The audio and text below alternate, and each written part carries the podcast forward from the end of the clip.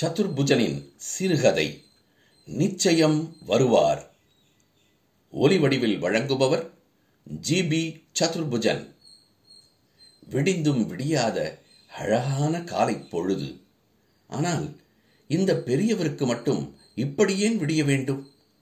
ஏதோ hit and run case போல் இருக்கிறது. லாரியோ தண்ணீர் டாங்கரோ எதுவாக இருந்தால் என்ன? ஏற்றி தள்ளிவிட்டு சொல்லாமல் கொள்ளாமல் ஓடிவிட்டான் எவனோ. திருநீர்மலைக்கு செல்லும் அந்த சாலையில் பாலத்துக்கு அருகில் உருக்குலைந்து கிடந்தார் அவர். அவருடைய பழைய பஜாஜ் ஸ்கூட்டர் அவர் அருகிலேயே தலையும் காலும் நசுங்கி கிடந்தது. அவருக்கு ஒரு ஐம்பது வயது இருக்கும் போல. நெற்றியில் தீர்க்கமான ஒற்றை நாமம் அதைவிட தீர்க்கமான கண்கள் வயதுக்கு மீறிய அனுபவ ரேகைகள். ஏனோ அவரை பார்த்தால் ஏதோ வங்கியில் விஆர்எஸ் வாங்கியவர் போல் தோன்றியது. இப்போது வேறு வேலை ஏதாவது பார்க்கிறாரோ என்னவோ? முத்துகிருஷ்ணன் தான் முதன் முதலில் கீழே அலங்கோலமாய் கிடந்த அந்த உருவத்தை கவனித்தது. அந்த ஏரியாவுக்கு பால் சப்ளை செய்பவன் அவன். உடனே வண்டியை மிதித்து போலீஸ் ஸ்டேஷனில் இருந்த என்னிடம் விஷயத்தை பரபரத்தான். இடத்தை காட்டச் சொல்லி அவனையும் கூட்டிக் கொண்டு கிளம்பினேன். இதோ இதோ இங்கேதான் சார். லெஃப்ட்ல அந்த குப்பத்தொட்டி பக்கத்தில் கிடக்குது பாருங்க. வண்டி ஸ்டாண்ட் போட்டுவிட்டு பாடியை உற்று கவனித்தேன். பின் மண்டையில் பலத்த அடி போலிருக்கிறது. ஸ்பாட்லேயே ஆள் காலி. சுற்றியுள்ள மண்ணும் புல்லும் சங்கமித்த தரையில் ரத்தம் பாய்ந்து நிழலாக கரைவடிந்து கிடந்தது. திரும்பி பார்ப்பதற்குள் சர்க்கரையைக் கண்ட எறும்புகளைப் போல அங்கே கொஞ்சம் கொஞ்சமாக மனித கூட்டம் திரண்டு விட்டது. ஒவ்வொருவராக அனாதையாய் வானம் பார்த்து நியாயம் கேட்டுக்கொண்டிருந்த அவர் உடலை பார்த்து வாய் பொத்தி தாங்க முடியாமல் உச் உச் உச் கொட்டினார்கள். எந்த படுபாவே இப்படி அடிச்சு போட்டுட்டு போனானோ? கொஞ்சம் கூட ஈவு இரக்கம் இல்லாம. சே நல்ல ஃபுல் லோட்ல இருந்திருப்பான். அதான் இப்படி கொன்னு போட்டுட்டு ஓடிட்டான். இவனையெல்லாம் என்ன பண்ணினா தேவல? போன தடவை இதே மாதிரி நடந்த ஆக்சிடென்ட்ல இன்னும் என்ன ஏதுன்னு டிபார்ட்மெண்ட்ல கண்டுபிடிக்கல. எங்க?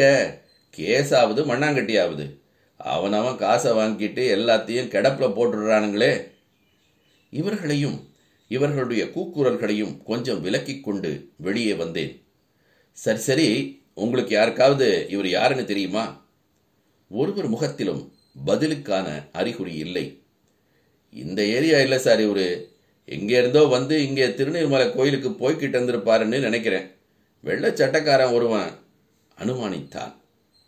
ஆமாம் ஆமாம் அப்படித்தான் தெரியுது. அவரோட நாமத்தையும் கோலத்தையும் பார்த்தா அப்படித்தான் சார் தோணுது. கையில் ஒரு சாமான் இல்லை ஒரு பை இல்லை ஒன்றும் இல்லை. காலங்கத்தால் கோயிலுக்கு போய் சாமி கும்பிடுறவர் போல தான் இருக்கு.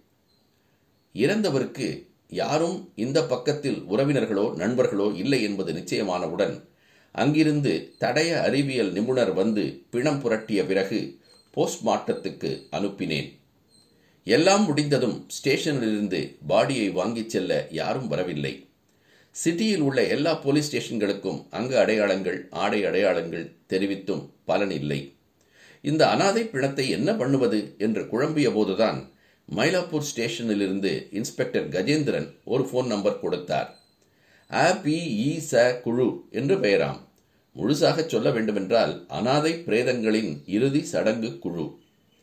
இதுபோல் உறவினர் நண்பர் என்று யாரும் இல்லாத பிணங்களுக்கு கடைசி யாத்திரையை அவர்களே சொந்த செலவில் ஏற்று நடத்தி வைக்கிறார்களாம். கல்யாணராமன் என்பவர்தான் அந்த ஸ்தாபகர் தலைவர் எல்லாம். இந்த தகவலை கஜேந்திரன் சொன்னபோது இந்த தண்ணி இல்லாத ஊரில் இப்படியும் மனிதர்களா என்று ஆச்சரியப்பட்டுத்தான் போனேன். முதலில் பிள்ளையார் சுழி போல் இரண்டு போட்டுவிட்டு கஜேந்திரன் கொடுத்த அந்த மயிலாப்பூர் நம்பரை அமுக்கினேன். மறுமுனையில் மரியாதைக்குரிய பெண் குரல் ஒன்று கேட்டது.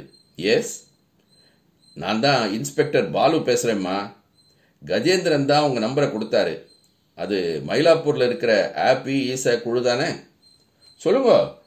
நான் மிஸ்ஸஸ் கல்யாண்ராமன் தான் பேசுகிறேன் என்ன விஷயம்? அனாத பாடி ஏதாவது இருக்கா? சார் இப்போ வர நேரம் தான் வந்த உடனே உங்களை காண்டாக்ட் பண்ண சொல்கிறேன் உங்கள் நம்பர் கொடுக்குறீங்களா? நான் அவர்கிட்ட பேசுகிறேம்மா கரெக்டாக எத்தனை மணிக்கு வருவாருன்னு மட்டும் சொல்லுங்க. தோ வந்துடுவார் காலங்காத்தால ஸ்கூட்டர் எடுத்துட்டு திருநீர்மலை வரைக்கும் போனார். இத்தனை நேரம் வந்திருக்கணும். என்னவோ தெரியல. வந்துடுவார். கவலைப்படாதீங்க. அதுவும் அனாத பிணம் இருக்குன்னு தெரிஞ்சா நிச்சயம் வந்துடுவார். என்ன சொல்வது என்று எனக்கு தெரியவில்லை. தொண்டைக்கு மேலே எனக்கு எதுவும் எழவில்லை. இந்த சிறுகதை குமுதம் பதினொன்று நான்கு இரண்டாயிரத்தி ஐந்து இதழில் வெளியிடப்பட்டுள்ளது. நன்றி நண்பர்களே மீண்டும் சந்திப்போம்.